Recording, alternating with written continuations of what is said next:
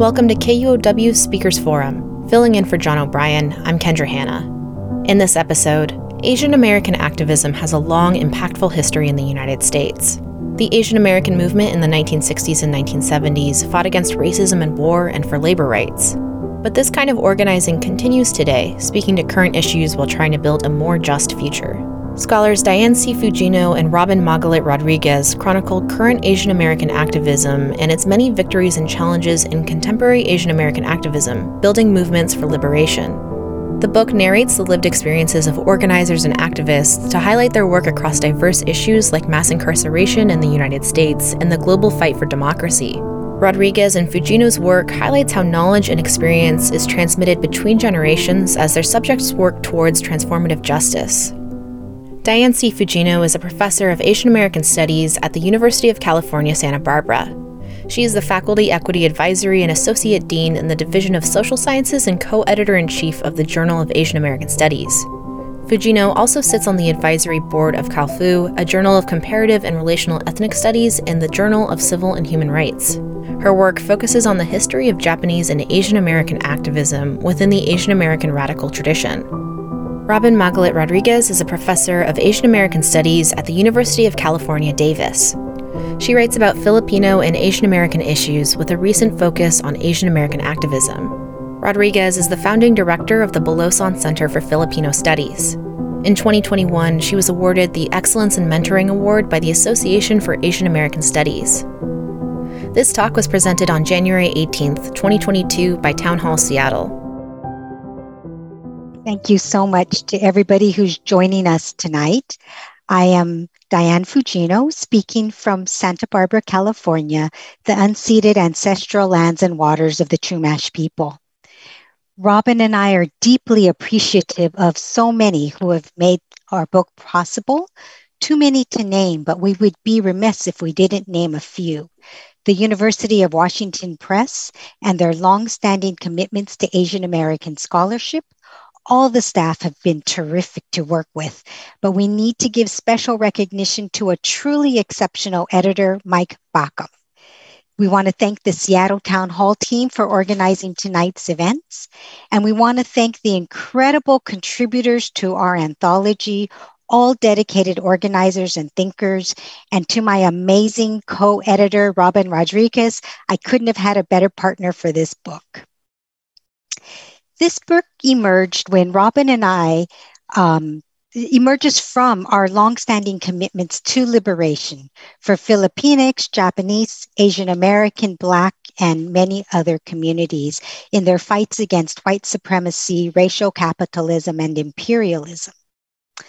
Um, we are grateful for the work of Asian American activists, journalists, scholars, artists, and everyday people who are writing about creating visual and moving images, and in other ways, making visible Asian American activism.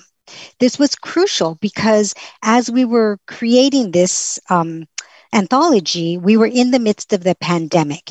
There was much attention to anti Asian violence and racism, um, but even then there was little there was lesser attention to activism by asian americans. And yet we have a very long history of this type of organizing um, including from the asian american movement of the 1960s and 70s a really vibrant movement that has so many lessons to learn. Thankfully there's a growing body of literature studying asian american activism um, but most of this has focused on that important period of the 60s and 70s. With notable exceptions, there's very little to narrate the and analyze the current Asian American activism. And so, with our anthology, which is the first of its kind to focus on contemporary Asian American activism, we hope that this will shape public awareness of the rich history and current day Asian American struggles and help to shift the narrative around Asian Americans. By focusing on Asian American activism, as our book does, we work to resist the model minority storyline and its logic to erase any need for resistance. And as you'll see as we narrate the 14 chapters in this book, the focus on Asian American activism reveals how anti Asian racism operates for Asian American people and communities, how attacks on Asian American women in Atlanta certainly reflects racism and misogyny, but it's also an impact of US militarism and imperialism in Asia. And that activism has so much to teach us about third world and cross racial solidarities and the need to think relationally about Asian liberation intertwined with Black and Indigenous liberation and the liberation of all peoples, which was a principle of the Asian American movement. Our book highlights collective leadership and collective care and the re- work to resist not only domestic racism, but also global imperialism. I want to make one point about our book, which is that we really strove to center organizing knowledge or the production of knowledge that arises from people whether working on the streets, in community based orgs, in schools and universities, doing cultural work, whose struggles engage the question of how do we create change? This book is not a manual for organizers, but it does narrate contemporary Asian American organizing and reflects lessons, as in the book's subtitle, Building Movements for Liberation. I want to read one passage from our introduction that I hope illuminates our ideas. We distinguish between activists and organizers. Activists work for social justice in a myriad of ways, including short term, one off, and supporting actions. Organizers do the deep and sustaining work to develop campaigns with long term objectives and grapple with strategies that can achieve a more equitable distribution of power and resources, the building of social movements, and ultimately a liberatory society. We hope that learning from the knowledge of Organizers and activist scholars in this anthology can help to inspire people to deepen their critical thinking and activist practice and help to transform activists into organizers. Because we believe that social transformation arises through praxis or the unity of theory and practice, we believe that both study and struggle are necessary and intertwined components in our collective work towards creating emancipatory futures. We next turn to Robin, who's going to talk about how this book came into being. And after that, we will give an overview of the chapters of the book. And finally, we will open up to a conversation before, between the two of us before we open it up for Q&A. Thank you so much, uh, Diane, for laying out uh, what the book does and its its significance, not just for uh, the scholarship on on Asian American activism, but also for uh, the movement. And, you know, how this book came about is really a, a really great story. Um, you know, one of the important themes of our book is really looking at uh, intergenerationality and uh, the ways in which uh, intergenerational relationships are a really key mode by which the Asian American movement continue to have an afterlife and continue to have an afterlife even in contemporary Asian American organizing. And, and so much about this book is about intergenerationality and our particular relationship, our intergenerational relationship. Although, you know, um, Diana is just a bit uh, uh, kind of uh, ahead of me generationally. But the, the truth of the matter is, you know, I was introduced to Asian American studies as a field of study and as a political practice practice or a political project through Diane, who was my professor. Uh, Diane was teaching, I believe, her very first course at, uh, in Asian American Studies at UC Santa Barbara. I was in my final year at UC Santa Barbara. I believe she was in her first quarter at UC Santa Barbara teaching an Asian American Women and Feminism course. Uh, she walked into that course and it changed my life. I you know didn't imagine i don't think i'd ever imagined it possible that uh, an Asian American woman can occupy that place at the university lectern as expert. And and uh, her being present that really kind of uh, was so deeply impactful for me that I could see myself doing that work.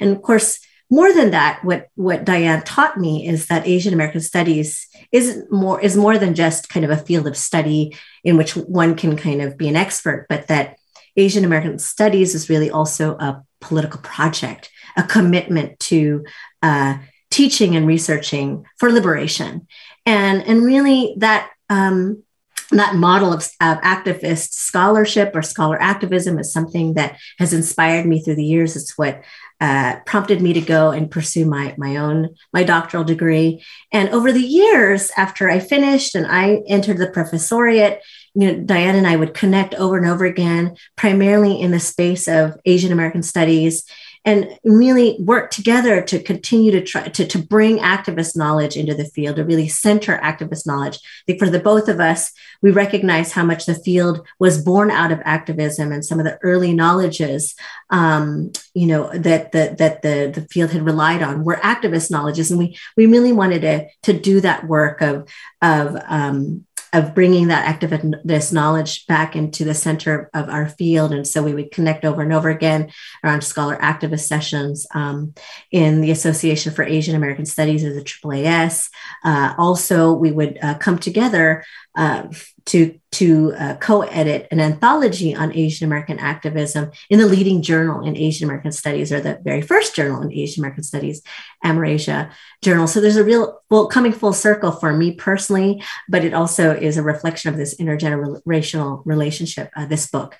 Uh, in terms of the actual coming together of this book proper, uh, it start it we we organized um, with this intention of, of bringing a book together. Uh, but what, what we did was organize a symposium first at UC Santa Barbara, so my alma mater, where Diane continues to be, during the occasion of the 50th anniversary of the Asian American. Um, uh, of for the 50th anniversary for, of the fight for ethnic studies, including the fight for Asian American studies. Uh, we, you know, organized with great intention, not just uh, to hold an event, a symposium to mark the 50 years of uh, ethics, the ethnic studies struggle, but really with the intention of bringing together uh, organizers across generations uh, with the with this vision of producing this book. And um, there were two parts to our coming together. So initially, there was a public symposium. So we had all of the con- uh, of the contributors, or most of the contributors, that is, of this book, come together to present on their work, their organizing work in a public symposium. And then we had this closed workshop where we were, we were able to to really dive deep not just into kind of the the book and what we were hoping for the book although that was a crucial part of our closed workshop really our closed workshop was also to dive deep around big movement questions we were motivated uh, to uh, to not just produce this book as a kind of archive of the Asian American movement or Asian American activism today, but really that this book um, haven't uh, uh, helped to to shape uh, activisms on the ground um, today and in the future. And so the closed workshop became an opportunity for us, and I think a rare opportunity really for many of the contributors who, you know, uh, are, are so in the thick of struggle on the ground, often don't have space and time to be able to come together from across sector issue areas or sectors or even geographies to really dive deep into big movement questions. And and we were able to provide that opportunity at UCSB through this uh, the com- this symposium and the coming together this closed workshop so that's sort of the story of the book. It's a, again, it's a, it's a, it's a wonderful story, and it's a test it's a testament too to intergenerationality and how uh, these relationships can really spark and inspire um, newer generations, as Diane did for me when I encountered her first in a classroom over 20 years ago. So I'm going to turn back now to Diane to talk about just the book proper. Uh, we'll be talking about each of the major sections. Um, so I'll go ahead and pass it on to Diane. Thank you, Robin. What we want to do is go over the contents of the book. The book comes together in four parts with three chapters in each part. The first part looks at incarcerations, displacements, and transformations, and it leads out with Eddie Zheng, who you see pictured here, who was a former prisoner in San Quentin State Prison in Northern California. And while he was there, he worked to get an Asian American studies class, to get ethnic studies there. And the prison officials found this so threatening to them that they ended up punishing them for this kind of organizing and put them in isolation and made it very difficult for them to do this work. And in this chapter, Eddie narrates the, the, the struggle that they did for ethnic studies inside prisons, as well as the kinds of lessons that you learn. Like he says, you can't expect to, you know, you could, you can't expect rewards, right? You could expect to be punished for making social justice demands. But that punishment isn't always the worst thing. And that one of the things that came out of that for him were some beautiful relationships. Yuri Kochiyama and others started writing to him, and they later formed the Asian Prisoner Support Committee, which exists to this day, doing really important work around deportation. And Eddie worked with that organization for uh, many, many years. Um, the next chapter is by Karen Umemoto, a professor um, and director of Asian American Studies Center at UCLA. And she did this work while she was in Hawaii as a professor there of urban um, studies. And she, she this her piece reflects uh, is her self-reflections on her collaborative community research project that helped to develop alternative pathways to the juvenile justice system in Hawaii where native uh, Hawaiians or Kanaka Maoli are disproportionately imprisoned on their own land, right? We've seen this story before. And what they tried to do was use Kanaka Maoli values and epistemologies to promote an ethos of healing and restoration. And she narrates the kind of research in this project that it was. And the third section is by Angelica Cabande um, with Catherine Nassal, and it's looking at the um, work of SOMCAN or the South of Market Action Network in San Francisco. And prisons aren't the only ways to create displacements. And what SOMCAN is looking at is struggles against housing displacement and gentrification. And uh, Cabande is a SOMCAN organizer. And in this, she narrates their campaigns, which involves an effort to listen to the community, to involve the community in their struggles, um, and to discuss the history of so called urban renewal in the city. Part two looks at the ways that internationalism and the local are intertwined. And we start with a uh, chapter by Ga-young Chung, who is a professor at UC Davis with Robin, looking at undocumented immigration activism of Korean Americans. And we know that in this struggle for immigration rights and liberation, Asian Americans are often ignored and left out of both undocumented populations as well as the struggles around undocumented immigration rights.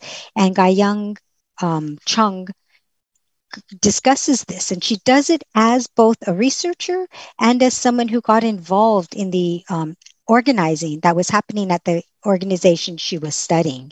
And she did her research in Los Angeles, Chicago, New York, and in Virginia as well, where she worked closely with Korean American organizations and really tried to resist this um, ways in which Korean Americans are placed in the model minority box, and that she tried to resist the binary between deserving and undeserving or disposable immigrants. She critiqued the meanings of citizenship and inclusion in, in her work, a really fabulous chapter. The next chapter in this section is an interview that I was fortunate to do with Javaid Tariq.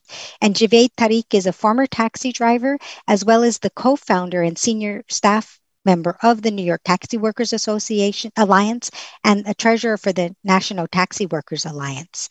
And in this interview, Javaid Tariq narrates the incredible work of the New York Taxi Workers Alliance, including their work to to resist splitting labor. For example, when Uber and and Lyft drivers flooded the New York um, roadways and displaced uh, taxi drivers, they could have separated the two, but instead they used a model of labor organizing based on unity and solidarity. And in this way, helped to resist the growing part timization and precarity of drivers in the neoliberal gig economy. They also worked nonstop to support taxi drivers as they picked up workers from the airports as frontline workers who were vulnerable to COVID. And in their first three or four months of the pandemic, they fielded 10,000 calls and emails from drivers. And the last chapter in this section is by Jessica Antonio, who is in the national leadership of BAYAN USA. And she narrates BAYAN USA which is one of the most important US based Filipino um, organizations struggling for democracy and transformation in the Philippines, engaging um, Filipinos in the United States. And she's particularly interested in thinking about the process of politicalization that leads Filipino Americans to engage in transnational activism. And she looks at, in particular, the exposure programs um, led by BAYAN USA that enabled Filipinos in the US to travel to the Philippines to meet with all different sectors of Philippine society, including youth, peasants, and the urban poor. And uh, you know, it narrates the ways in which this program was transformational for many. So these chapters show that internationalism and the local don't need to be separated, but in fact come together and shape each other in important ways. Now, um, I'll talk about parts three and four of the book. Uh, uh, part three is political education and radical pedagogy. So, you know, of course, uh, this book came out. We organized this book at a symposium that was really marking the 50th anniversary of the establishment of ethnic studies, including Asian American studies. So political education was really important to us as a thematic. And um, we have in this part May Fu, who is an activist scholar, also working at the university. Um, but uh, in her case, she's working at the University of San Diego. And her chapter is entitled Political Education as Revolutionary Praxis. And what's really exciting about May's chapter is that she's looking at the ways in which, uh, in effect, uh, ethnic studies or Asian American studies, how that that political education gets done, or how ethnic studies and Asian American studies, which we typically find at universities, gets done in the context of, of struggle and movement. So she's looking at uh, political education specifically in um, Southeast Asian organization that she's she worked with and studied. But again, looking at the ways in which this ethnic studies i the way i kind of understand her chapter how ethnic studies and asian american studies uh, gets um, taken out of the university and really done in, in the context of struggle and movement um, chapter the second uh, chapter in this particular part is by Catherine H. Lee, entitled Organizing Wherever Your Feet Land Reconceptualizing Writing and Writing Instruction in the Legacy of Asian American Activism. What's really, really great about this chapter, and actually, if you, eh, we don't, um, we didn't get to talk about it too much. Um, in the breakdown of each of the parts, but you might notice that there are chapters that are uh, written with an individual, or in the case of Diane's chapter in part two, um, it was an interview. So basically what we tried to do that's also very novel and innovative in this book is we really were mindful that organizers or organizers. Sometimes the writing process can be incredibly uh, intimidating and challenging. And so we partnered in some cases graduate students with um, our contributors to help them with the, the writing process. And catherine lee uh, worked specifically with Eddie uh, Eddie Zheng and also with Pam Tau Lee, and she reflects on that process and, and what that did for her. Uh, and and in, in her chap in this chapter here in this part, uh, you also we also have a chapter by Soya Jung who works with Change Lab um, in the Pacific Northwest in Portland. Uh, and what's uh, the title of her chapter is "How Does It Feel to Be on the Precipice? Change Lab: A Racial Justice Experiment." And what's what's interesting and important about uh, Soya's chapter is that she maps out this new ways in which Asian American movement uh, or how the Asian American movement is also in, in the present moment, how Asian American organizers and activists are experimenting with new kinds of organizational forms.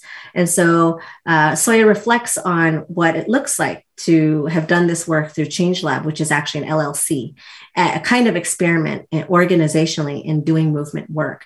And that uh, the focus of her chapter. Uh, really, really interesting. And I think she's very, very well known and be- beloved in the Seattle community.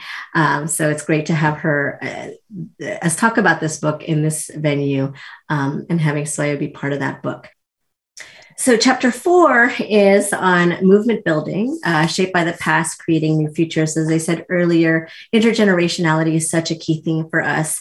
Uh, it was really, really important to, for us to be able to trace out the ways in which activisms today can find their roots in the Asian American movement.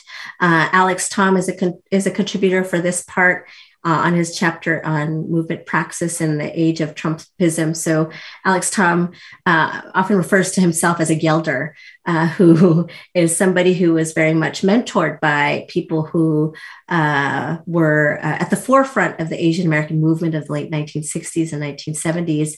He, and he's emerged as a kind of elder, a young elder, who is really um, uh, deep in the work of trying to uh, not only carry on some of the lessons from the Asian American movement, but really trying to um, to strategize around how our movement praxis needs to shift in the context of in this in, in the context of Trumpism and the new kinds of challenges we face uh, in the United States today um, I did a chapter actually reflecting on my student organizing, actually, while I was a student at UC Santa Barbara and a student of, of Diane's, and actually working alongside Diane. I, I worked on this chapter alongside my graduate student, uh, Wayne Jopanda, who is also an activist scholar, uh, looking at, at, some of the student organizing we were doing uh, in the 1990s California in my chapter, Pete Wilson, trying to see us all broke, which is a line from Tupac. Uh, also, in this part four is a chapter by Pam Tau Lee, who is a movement elder to many of us, including Alex Tom and myself and others who are in the volume, who talks in her chapter about the struggle to abolish environmental and economic racism, Asian radical imagining from the homeland, homeland to the front line. So in this work, she's both reflecting on her own work in kind of the or uh, in the beginnings of um, of kind of the environmental justice movement, especially with when the environmental justice movement was really starting to pivot toward really grappling with uh, with racism and white supremacy and the ways in which white supremacy uh, structures um, our lived uh, environment, our uh, the environment, and she talks, reflects both on that kind of early work as well as uh, uh, thinking about the our kind of our futures. Um, and, and I'm sorry if I'm kind of rushing through this part because I'm noticing the time, and I also want to make sure that we have plenty of time to speak, um, to have a discussion with Diane and I about our hopes for the book and for the movement. But before I get to that, let me just quickly uh, encourage everybody. Uh, we've gone through um, an overview of the book, but of course, we really, really hope you pick it up yourself and and read it. And we do encourage you if you're in Seattle. Um, of course, you can order from the University of Washington Press, but do do do support our your local bookstore. We really encourage you to go to Elliott Bay, Bay Books as well to uh, to get the book. The address is there for those of you who are joining us from Seattle. Um, one of our a major uh, our chosen distributor for this book beyond for folks outside of Seattle is Eastwind Books based at, in Berkeley, California, and you have the link um, there. So I wanted to um, really transition now to a discussion, thank you, of our hopes for the book and the movement. Um, I should mention that there is an epilogue to this book, and it's a little hard for me to talk about this epilogue. You know, the truth is, this book in so many ways is such a um, it's so much of, it reflects my life and my my journey really. First as a young uh, person in diane's uh, class then as a scholar activist and even as an activist mother. And so um, the the very end of the production for this book actually happened uh, within weeks after my eldest son passed away. He was 22 years old had uh, decided after doing a lot of organizing um, in high school. Uh, he was uh, biracial, Black and Filipinx or Filipino. I did a lot of organizing with the Movement for Black Lives while in high school, continued some of that work into college, uh, was at the forefront of anti gentrification campaigns in. In um, in Oakland, California, where he was born and where he um, was enrolled as a community college student, and then decided to uh, go to the Philippines to work alongside and learn from Indigenous uh, communities at the age of 20 uh, in 2018, and then um, found himself in the uh, when the pandemic happened, um, stuck in the Philippines. And um, so you know, he passed away in early August of 2020, just as we were kind of wrapping up prediction for this book. And um, it, I, you know, I, I, I uh, many of the contributors, including Diane, really felt like it would be uh, appropriate to write an epilogue that kind of recounts um, Amado's life and his work, because in many ways, really, and, and Diane and I, you know, writing this book, our our audience really, or we, what we had in mind was the generation Gen Z. We, we had in mind the millennials, all the students that we were encountering in our classrooms, and our worry for them, worry that um, in a moment where activism was happening primarily, it seemed on social media, where connection was happening on social media, political education happening in social media. I think we were really, uh, we we felt really um, the importance again of bringing some of these generational knowledges um, in the form of a book as an invitation to study um, and you know as a kind of ending to this book or this epilogue um, as as a member of gen z um, Amado was born in 1998 um, was 22 again at, at the time that this uh, book came to its conclusion and when he passed.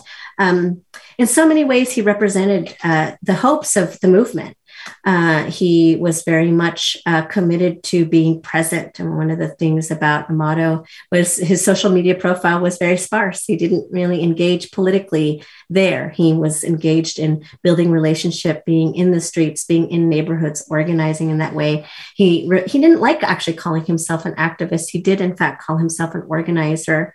Um, when he was Oakland, he really in Oakland he went to seek out um, and build relationships with elders. Uh, he had really close relationships with Panthers in Oakland who were still, who continued to work in Oakland, uh, built relationships with movement elders in the Asian American movement. Um, clearly, his work was about solidarity, partly because he's biracial. It necessarily meant that he was organizing around his multiple identities as Black, as Asian American, as Filipino. He was committed to internationalism um, really felt the, the, importance of learning directly from the most most marginalized in the world the people kind of at the front lines in the philippines who are dealing with uh, the ravages of climate change the ravages of extractive economies and what that does um, for um, indigenous peoples. And so you know i think for for us um, and in many ways you know though his his passing was untimely he does represent our hope for a generation that our hope that um, there are ways that this Asian American movement uh, has all these wonderful lessons. And in his hands, as a member of Gen Z, he was able to kind of manifest some of the best lessons of the movement and also to teach us even more. I mean, among the things that he taught us really was around um, mental health. One of the big things, because he was a real advocate and proponent for mental health, the importance of kind of being slowing down, self care, um, but not self care in a way that's sort of about being closed off and disconnected from community, but really doing this work of communal, community, um, collective care. So, you know, um, we really, really do hope that he and the book become an inspiration for Gen Z. And just pass it on to you, Diane, just in terms of, you know, again, thinking about all the things that we hope for uh, with this book. Because, of course, you know, I think for both of us, the book isn't doesn't end with just it being published. We really have visions beyond um, it getting it in the hands of readers. Yeah, thank you, Robin. And I think that you know we move from Pam Tau Lee, who was the keynote speaker at our symposium in 2019 and who has over a 50 year um, history of engagement in the radical Asian American movement. Um, she was part of the struggles on different campuses. Um, she was at Hay- Hayward, but you know, on different campuses, all in the Bay Area, that were connected in the struggle for ethnic studies and so and the building of the early Asian American movement. And she worked with I Wor Kuen, and then, as you mentioned, Robin, she really became a major um, environmental activist who connected environmental justice with racial justice.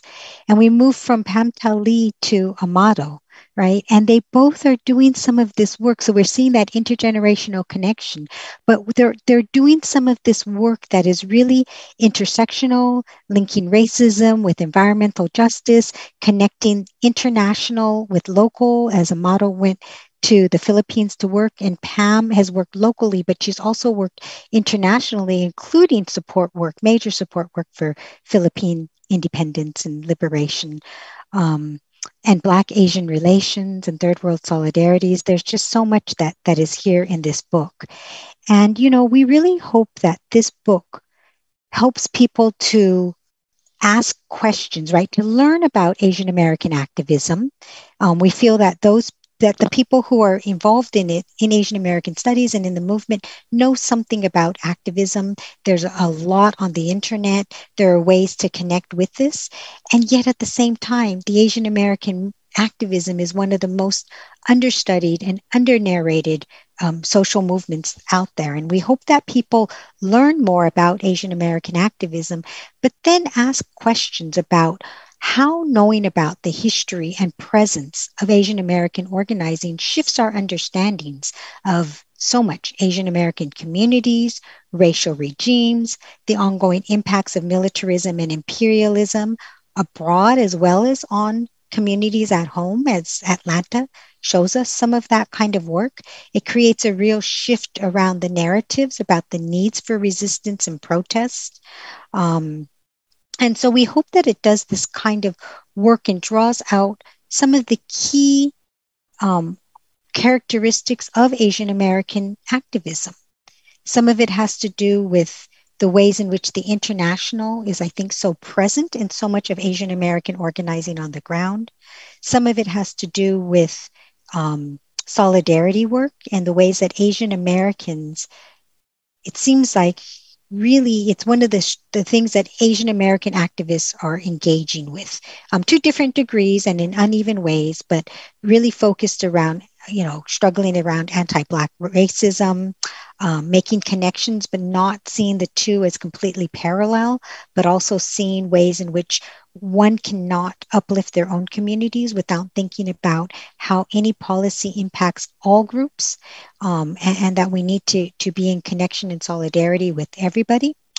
And that I think this idea of relational leadership is something that, that I really have as a takeaway from our book and from the symposium and from the ways that so many of the organizers work within our um, within within the you know the, the authors in, in this book. And I'm thinking about Catherine Lee, who you mentioned, right, a, who at the time was a graduate student at UCSB, and she was the project coordinator for our symposium. She also had been a writing instructor, and she was studying the ways that writing works to both I guess, decolonize the mind, right? To free one's thinking, as well as her research was looking at how writing programs needed to be constructed to create truly transformative change. So when she was working with Pam and Eddie on and, and supporting them, they developed this beautiful collaborative relationship. And she did support them in their they knew exactly what they wanted to write. It wasn't that she needed they needed help there, but she helped to to get it all on paper.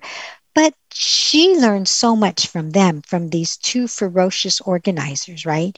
And she saw the power of writing in the work that Pam and Eddie were doing to connect um, writing to urgent needs and to help to um, enable us to to to to find what she says this collective collaborative process and innovation and so it really shifted for her the ways that she was thinking about writing by working with Eddie and Pam and being part of this anthology. Yeah, thank you for that. That's right. I, I, I see some questions uh, popping up from our audience, Diane. So, one of the questions has to do with our thoughts on the model minority myth and whether we should, as a population, I'm guessing Asian Americans, move away from op- oppression comparison.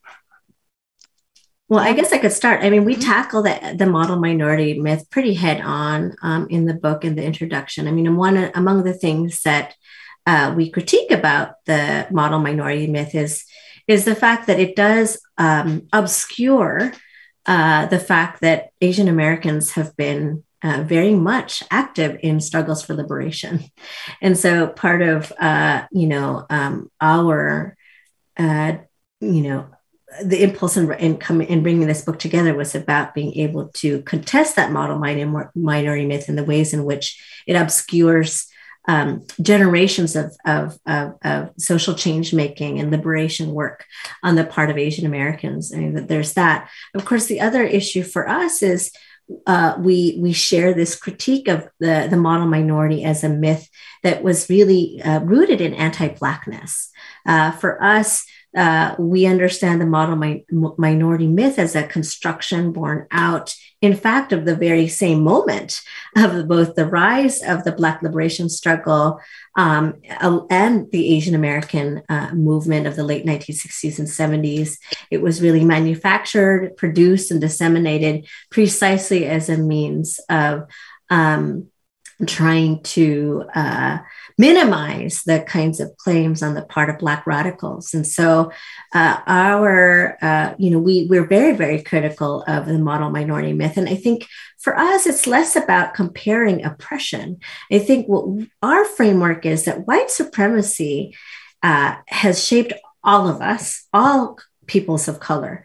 Now, it has shaped and impacted our lives unevenly and differently.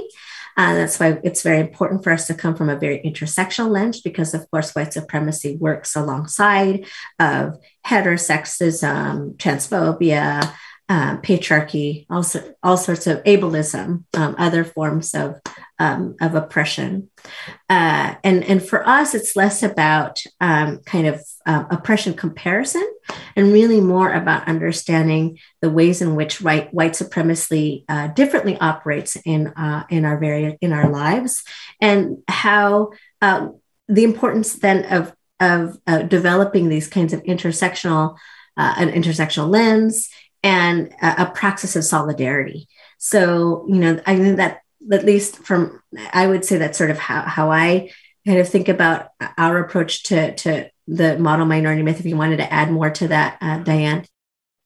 Yeah, absolutely. Um, and I want to add one more component to it, which is the ways that it connects to global empire building. And so, one mo- node of um, the model minorities when it gets really popularized in 1966 as Robin's narrating at the moment that we can say Black Power emerges, if you will, with Stokely Carmichael making the call for Black Power and the Black Panther Party um, uh, uh, forming. And so it was used, as you're articulating, to discipline Black militancy, Black radicalism. But the other node is a decade earlier, or two decades earlier, right after the end of World War II. And you suddenly see you know, Japanese Americans had just been incarcerated. My parents were among that. My family was among that. Um, and they quickly are given awards for military service and sacrifice. They're quickly these stories emerging around success stories. Um, there's an opening up of the suburbs in ways for Japanese and Chinese that didn't happen in the same ways for Blacks and others.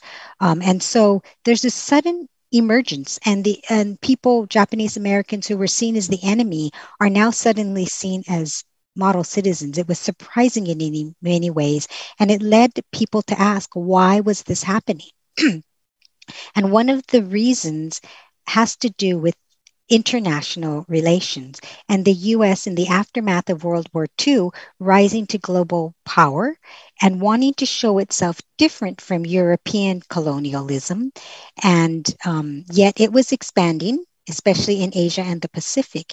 And so, showing a reduction of racism in the US, in particular anti Asian racism, was productive for the US as it engaged Japan as a junior partner in its expansionism in Japan, you know it had occupied Japan, right? It was it was controlling Japan in certain ways, and it was also very much trying to contest the rise of Mao in China.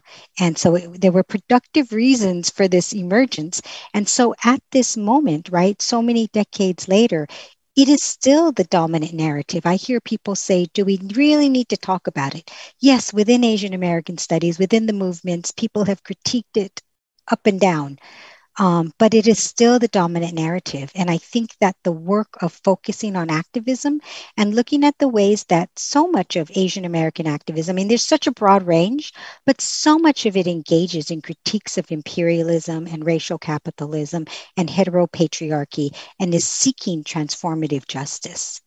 You know, and I actually wanted to ask you, Robin, about uh, you know what you envision as necessary to to get us towards transformative liberation right um, and and the questions of what are what is the role of reform and what kinds of reforms are we talking about in this work Sure. No, thank you for that because I think it really does kind of mm. connect to one of the other questions that has come up about um, the work of social justice progress. So, I guess the question is Do you see much of the work of social justice progress moving away from activism at the forefront and more towards the deeper organizing, or does revolution require both? And I think it does relate to this question about kind of mm-hmm. reform mm-hmm. and radicalism, which are big questions that have always been, um, you know, uh, mm-hmm. present for for for organizers and activists, right? Um, I think, in my view, and I think this came up a lot also um, in in the t- the closed door session that we had with the contributors is this idea that uh, reform um, is as uh, that that genuine transformation and reform don't have to see be seen as sort of um, kind of diametrically opposed or oppositional. That in fact there is a function for um, successful reform in the sense that uh, on one hand, reform opens up political space for actually more organizing and work to be done. It allows us to grow. It opens up political space for, for movement growth. Um, on the other hand, just you know these wins become important however small and incremental some of these reformist wins might be they do also demonstrate that change can is possible and it, it, it's something that emboldens us to then fight for even more and and i think that that's also you know what what the function of reform can be tw- when when we're kind of thinking about um, uh, transformative revolutionary change. And so i mean so that's how i would kind of res- respond to kind of that that query around kind of reform versus kind of more radical change now, even in connection to this question about activism and, and organizing, again, I think it requires both. I think it is important that people feel activated, that individually people kind of um, do that work of responding to issues of the day um, and and standing up and voicing out, speaking out, and taking these kinds of individual steps. But I do think about activism typically as, in some ways, kind of very individualized. Sometimes it's in connection with movement um, some there are times when it, it, it isn't necessarily always anchored in movement especially the kind of work that happens i think at least in social media is primarily activist as opposed to organizing work. Organizing work for me at least really requires uh, the relationship building. It is really uh, um, coming together in a collective space, working together collectively in crafting kind of um, um, an approach to organizing around issues. Uh, it's about being accountable, and and I think that that's we we are we do need that, and I think my worry, I think our worry, and partly again why we wanted to do a book like this is the worry was that these lessons around organizing were not being made available in the ways that we wanted them to be able to, to be available to a younger generation. Yeah. Dan? Yeah, ab- absolutely. And, and, I, and I agree with you that we need activism and we need organizing.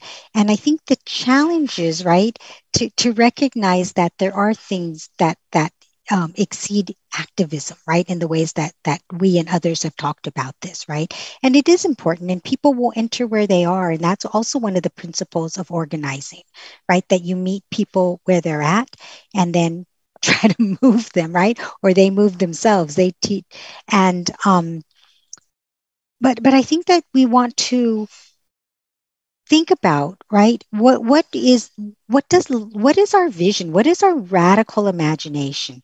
What is it what is the society that we really want to live in? Not this not just the society that we think we can get. And it will take a kind of boldness. It will take a courage. It will take uh, uh, uh, taking the risks right to try the impossible to do what we think cannot happen. Because otherwise, if we just try to get what we think we can get, we just are always reaching for low hanging fruit. And often, what we end up getting then are the things that are maybe a tad bit bitter, but not really what we want. And they're so easy to um, co opt and to to undercut at any moment and so that's why you know, we, we call this the subtitle Building Movements for Liberation. We think that it's going to take much more thinking beyond, thinking for the campaign win, which is crucial, right? We need these victories, but thinking beyond that, right? In what ways is this going to get rolled back, right? In what ways is working within institutions, in my mind, you know, there, there is a necessity, it may not be for everyone, but there's a necessity of transforming government structures. And at the same time, recognizing that power can always undercut and co-op and uh, you know change what what we've gained in this one moment so thinking ahead right and i think there's also a difference between as as people are talking about in, in the abolitionist and other movements, right? Reformist reforms and non reformist reforms, right? So if the reforms that we're getting are just these creating re- reforms and that's sort of the goal, that's problematic. But if there's a, a larger, more transformative goal that we're striving for, and in the process we're gaining non reformist reforms, then this is what makes sense to me as efforts to do. And this is crucial for example, in the abolitionist movement, this becomes really crucial to think about, right? Like what for police reforms, what reforms actually move people away from a system, right? That that that is oppressive and creates uh, safety in ways that doesn't or reduces harm to communities right it, these are crucial questions that that that that that our contributors raise. so we're coming close to time, but there is a question um, that has been posed about how activism and organizing has changed since the pandemic and mm-hmm. since the rise of um, publicized hate crimes against Asian American people. Um, I don't know if you wanted to take that, Diane. I can also speak to that, of course, too. Yeah, I think that. Well, but please, Robin, because I'm seeing the next question, which I think I'll take on leadership. So okay, please, sure, sure, please, sure. Please, Sounds please. good. Yeah, yeah, yeah. Well, what I can say is this, and this sort of goes back to the model minority myth in the sense that um, what you know what was interesting is how surprised uh, sort of people in the mainstream seem to be with the rise of um, anti-Asian hate. But I think for many of us who have been organizing in the Asian American community, we knew it as soon as the news broke about uh, uh, the pandemic in China. We knew exactly to anticipate that um, we Asian Americans in the United States were going to to experience some kind of backlash. Um, and again, you know, uh, Diane spoke to how international relations, um, uh, the ways in which the model minority myth uh, was crafted in, in the broader context of US imperialism. Uh, but it's also true that, you know, uh, you international relations or uh, the US's relationships with countries in Asia have always had an impact right, on Asian American communities in the US. Clearly, in World War II, for example, um, it's trade wars with Japan, trade wars with China that has had an impact on anti uh, kind of uh, uh, the spiking of anti Asian hate. So, um, I guess for Asian Americans, uh, with the as the pandemic hit i think we we were already responding. We knew that this was going to come and we started organizing almost immediately. I can kind of share my own local experiences. Um, i uh, was part i could organized with other asian americans as even as uh, shelter in place orders were were you know where we're all kind of uh, began to shift our, our work to zoom or through zoom and other kind of you know online platforms um, asian americans at least in our region i live in uh, what's known as the Greater Sacramento region, or what is really Plains Miwok land.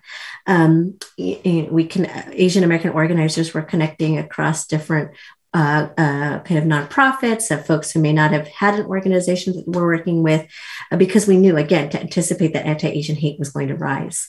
And uh, we immediately kind of organized ourselves, organized uh, to um, to demand that uh, public officials um, really uh, take a stance on uh, against anti-Asian racism.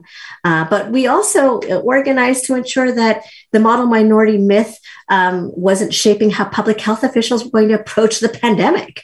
Uh, because one of the things we were finding was that public health officials didn't think that um, Asian Americans were going to be disproportionately impacted by COVID because we're all presumably middle class and kind of insured and all of that, when in fact that's not true.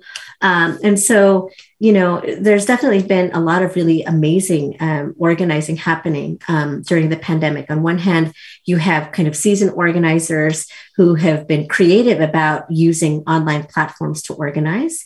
Uh, you've seen new formations be created in the in in in during the pandemic, including the organization that I was helped to form here, the Asian American Liberation Network. So, um, definitely, I think uh, for many Asian Americans, there has been a new recognition of the ways in which white supremacy is, shapes our lives. If, if for some, um, you know, if some had kind of bought into the model minority myth or experienced life in model minority ways. I think that the pandemic um, really revealed the ways in which white supremacy continues to to to shape our lives, and it has definitely spurred uh, new kinds of activism. Where hopefully this book can kind of provide lend some lessons uh, and direction to, you know, because I think that there has been a kind of initial um, frenzied kind of response on social media. Uh, and I'm hoping that that response can be sustained over time. And I think that there are so many lessons from our movement, elders and yelders, in this book that I think can help um, uh, ensure that some of that initial activity will be sustained over time you know as part of you know this longer term liberation work and i'm sorry i think we only have a few more minutes but hopefully you can tackle this question diane in the time that we have okay. It says, on the topic of leadership, what are your thoughts on gender and activist leadership among Asian Americans? I will try to do a super short answer, which is to say that when you look at the Asian American movement of the 50s and 60s, I think one of its hallmarks and one of the things that we really can learn from Asian American activism is that it had a spotlight on collective leadership. This doesn't mean every organization, there was sexism in, in some organizations more, but in other organizations, women were really in the leadership. And that this model of collective leadership, where leadership was shared and rotated, where people had charge of certain committees or certain certain aspects but they worked with others who were in charge with other aspects i think is something that we can really learn um, from today and something that I think continues to the present in Asian American activism. Now, I think this raises the question of horizontal or flat leadership. And my view is that while we want to be collaborative and collective and egalitarian and equitable, to have things be leaderless or completely horizontal where there's no division of tasks that people are, are charged with becomes very confusing and difficult, especially it may work in certain instances, but if you're trying to build bigger campaigns or movements for liberation, then I think it does require leadership. So that collective leadership is leadership, but it's one that's egalitarian and opens up space for women and others who might be seen as more on the margins to get involved and whose experiences are valued. And I, I guess I want to say this that in this anthology, there's stories time and time again of the ways that listening to ordinary people's experiences and voices becomes the knowledge that guides our organizing. I think we might be out of time, Robin. we didn't i don't know how we want to end it but i think i just want to pay tribute to all of the amazing asian american activists and organizers across many generations and shout out to those who are doing such hard work today. May you have strength and energy and may we collectively organize and think about how we're going to build those movements for liberation